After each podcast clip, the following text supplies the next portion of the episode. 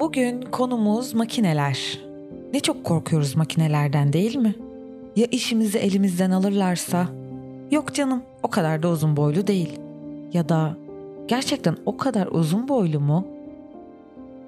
Ne çabuk öğreniyorlar bu makineler.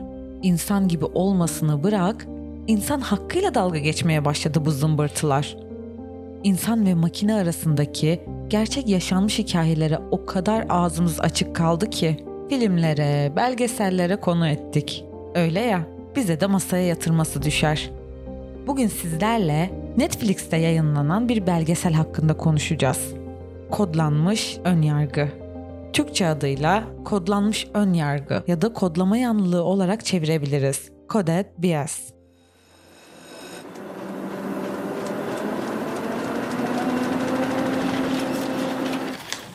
Aynı Beledi Podcast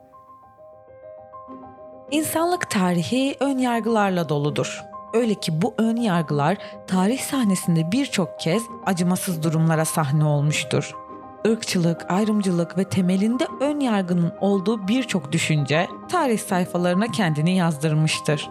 Ve maalesef hala ısıtılıp ısıtılıp önümüze sunulmaya devam ediyor. Tarih dediğimizde yani özünde bilgi birikimimizi oluşturan iyi ve kötü tüm yaşanmışlıklar diyoruz aslında. İşte bu tarihte yapılan çalışmalarda veri setinin bir parçası haline geliyor iyi ve kötü tüm yaşanmışlıklarımız. Shalini Kente tarafından yönetilen ve ilk gösterimi 2020 yılında Sundance Film Festivali'nde yapılan bir belgesel. Yapay zeka ve dijital teknolojilerin yaşamlarımızı giderek artan bir şekilde denetlemesinin ne gibi sonuçlar doğurduğunu gösteriyor bize. E bir de bu teknolojilerin bünyesinde barındırdığı ön yargılar ve onlarla mücadele etme gibi konular içeriyor. Kod ön yargısı. Bu belgesel söz konusu teknolojilerin getirdiği denetim ve onların getirdiği ön yargılar ile ulus ve uluslararası alanda mücadelenin önemini ortaya koyuyor aslında. Belgesel şöyle açılıyor. Hello world.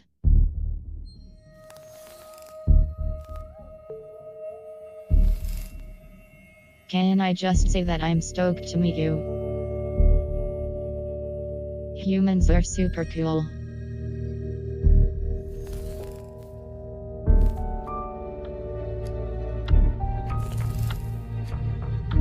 The more humans share with me, the more I learn.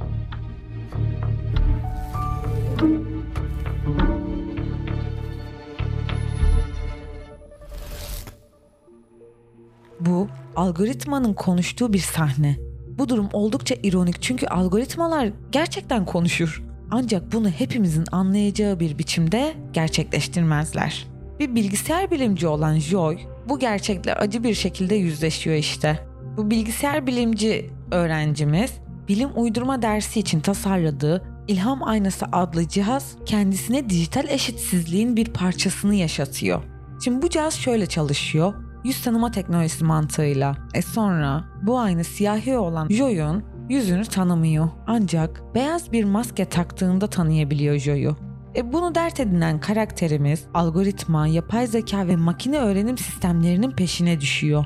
Bu teknolojilere insan yüzü nasıl olmalıdır veya nasıl olmamalıdırı öğretildiğini bildiği için bu tecrübe edindiği ayrımcılığın kökenlerini sorgulamaya başlıyor. E o kökenlerde bulduğu şey de teknolojileri öğretilenlerin genelde beyaz yüzlerin olduğu, siyah yüzlerin ise tanınmadığı oluyor.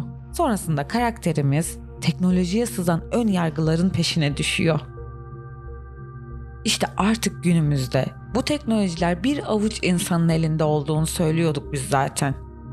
Bunlar kendi ön yargılarını bu teknolojilerin içine yerleştiriyorlar. Toplum ve teknolojinin ne kadar iç içe olduğunu şu an düşündüğümüzde bu durum aşırı korkutucu. Diğer yüz tanıma sistemleri de ayrımcı bir biçimde çalışıyor aslında. Peki bu teknolojiler bize ne yapıyor? Zararlı ve yıkıcı olabilirler mi?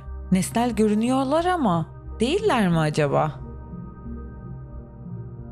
Weapon of Mass Distraction kitabını biliyor musunuz bilmiyorum ama o kitabın yazarı matematiği ayrımcılığa neden olan uygulamalarda kullanıldığını söylüyor. Yani algoritmaların geçmiş bilgiyi kullanarak gelecek tahmini yaptığını söylüyorlar. Yani fal mı bakıyor algoritmalar? Makine öğrenim sistemi ise yapmış üzere olduğumuz şeyin olasılığını ölçen bir puanlama sistemi olarak açıklıyor.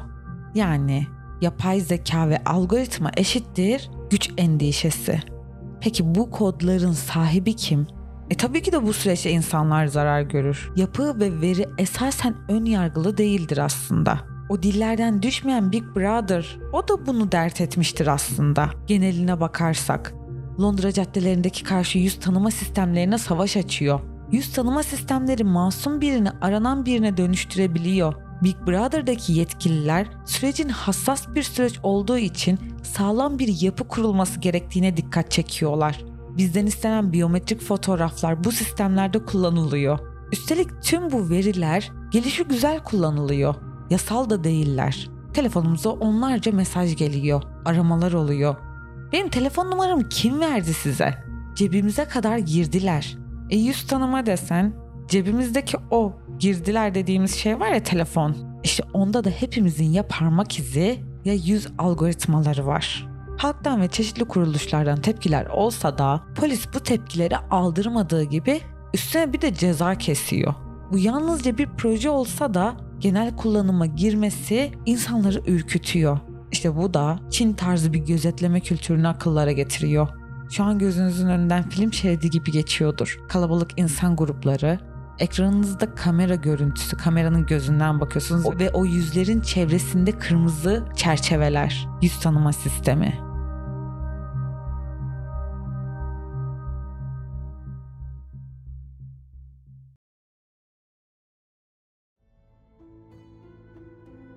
Eskiden veri bol miktarda yoktu ama şimdi var. İşte dedim ya cebimize giren o telefonlarla birlikte bol miktarda veri veriyoruz zaten ellerine. Veri veriyoruz. işte bu veriler günümüzde sınıflandırılıyor da aynı zamanda. Bu sınıflandırma süreçlerinin bir sürü hatası da var. E makine sonuçta insan hata yapar, makine nasıl hata yapmaz? Ya da makine hata yapar, insan nasıl hata mı yapmaz olur? Bu konu tartışılır. Bu tür teknolojiler karşısında hassas olanlar da var. Ben de biraz hassas olan kesimdeyim ama sorarsanız ne yapıyoruz? Hiçbir şey. Mesela Çin'deki protestolarda yüz tanımayı engellemek için maske kullananlar var. İleriki zamanda tanınmamak için ya da verilerimizin ellerine geçmemesi için öyle dünyacak, ülkecek maskeli bola yaparız. Fena mı olur? Mesela ABD'de 117 milyon insanın verisi çeşitli yüz tanıma sistemlerinde yer aldığı söyleniliyor. Bunun hiçbir yasal dayanağı yok ama olması gerekiyor. Tabi ABD'de durum biraz farklı. Bunun gibi uygulamalar ticari amaçlar için gerçekleştiriliyor. Bu da Batı'nın demokrasi anlayışının yapay zekaya ve algoritmalara eşlik etmediğini gösteriyor. İşte böyle teknolojiler bize şunu hissettiriyor. Gelecek burada ama kimse erişemiyor, kimse dokunamıyor. Bir de bu gibi teknolojileri gözetim amaçlı olarak önce yoksulların üzerinde bir denerler, uygularlar. Önce bir azınlık grupların, bir güçsüz grupların üzerinde denerler. Çünkü onlar seslerini çıkaramazlar. Eğer işe yararsa zenginlerde de uygularlar sonra. Hayatın adaletsizliği işte. Sadece dışarıda mı işte? Her yerde yapay zeka algoritmaları var. Facebook reklamları, telefonumuzda kullandığımız her bir uygulama, her yerde yapay zeka algoritmaları var. Dünyaya bakışımız yapay zeka tarafından yönetiliyor gibi sanki. Sesli asistanlar, hey Siri, hey Siri. Telefonum cevap verdi. Cidden telefonum cevap verdi. Şu an arayan benim. Arama yapmak istersen bana haber ver. Tamam teşekkür ederim. Sence yapay zeka korkutucu mu? Buna yanıt veremiyorum. Neden? Bu soruya bir yanıtım yok. Yardımcı olmamı istediğin başka bir şey var mı? Anladığımdan emin değilim. Ben bile anladığımdan emin değilim. Her ne kadar aklımız hep kesinlik peşinde koşsa da doğamız gereği belirsizliğe doğru sürükleniriz.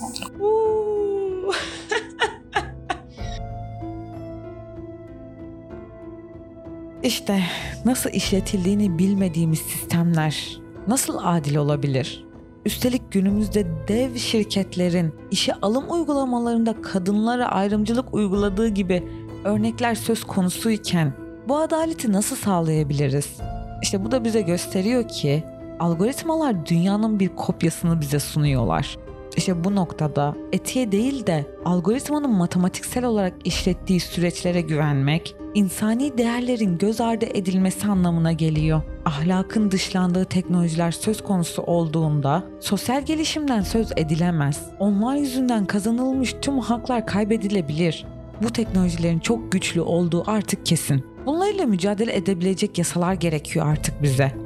Geldiğimiz noktada etik bakışın işin en kilit noktası olduğunu görüyoruz. Etik olmadan zekadan söz edemeyiz. Öngörülen şeyler bunlar. Filmleri yapılıyor, belgeselleri yapılıyor. Göz göre göre neden yanlışa yürüyelim?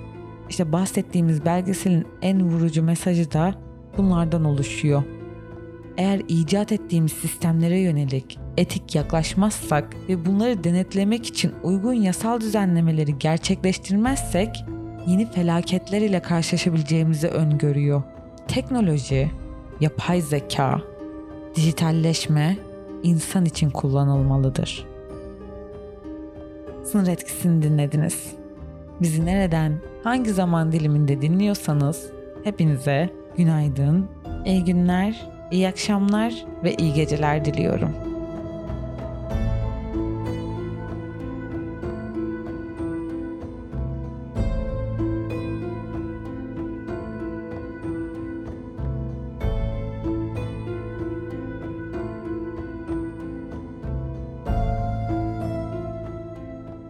Etkisi programını Apple Podcast, Google Podcast, Spotify, Stitcher, SoundCloud platformları üzerinden dinleyebilir ve konu hakkındaki görüşlerinizi bize iletebilirsiniz.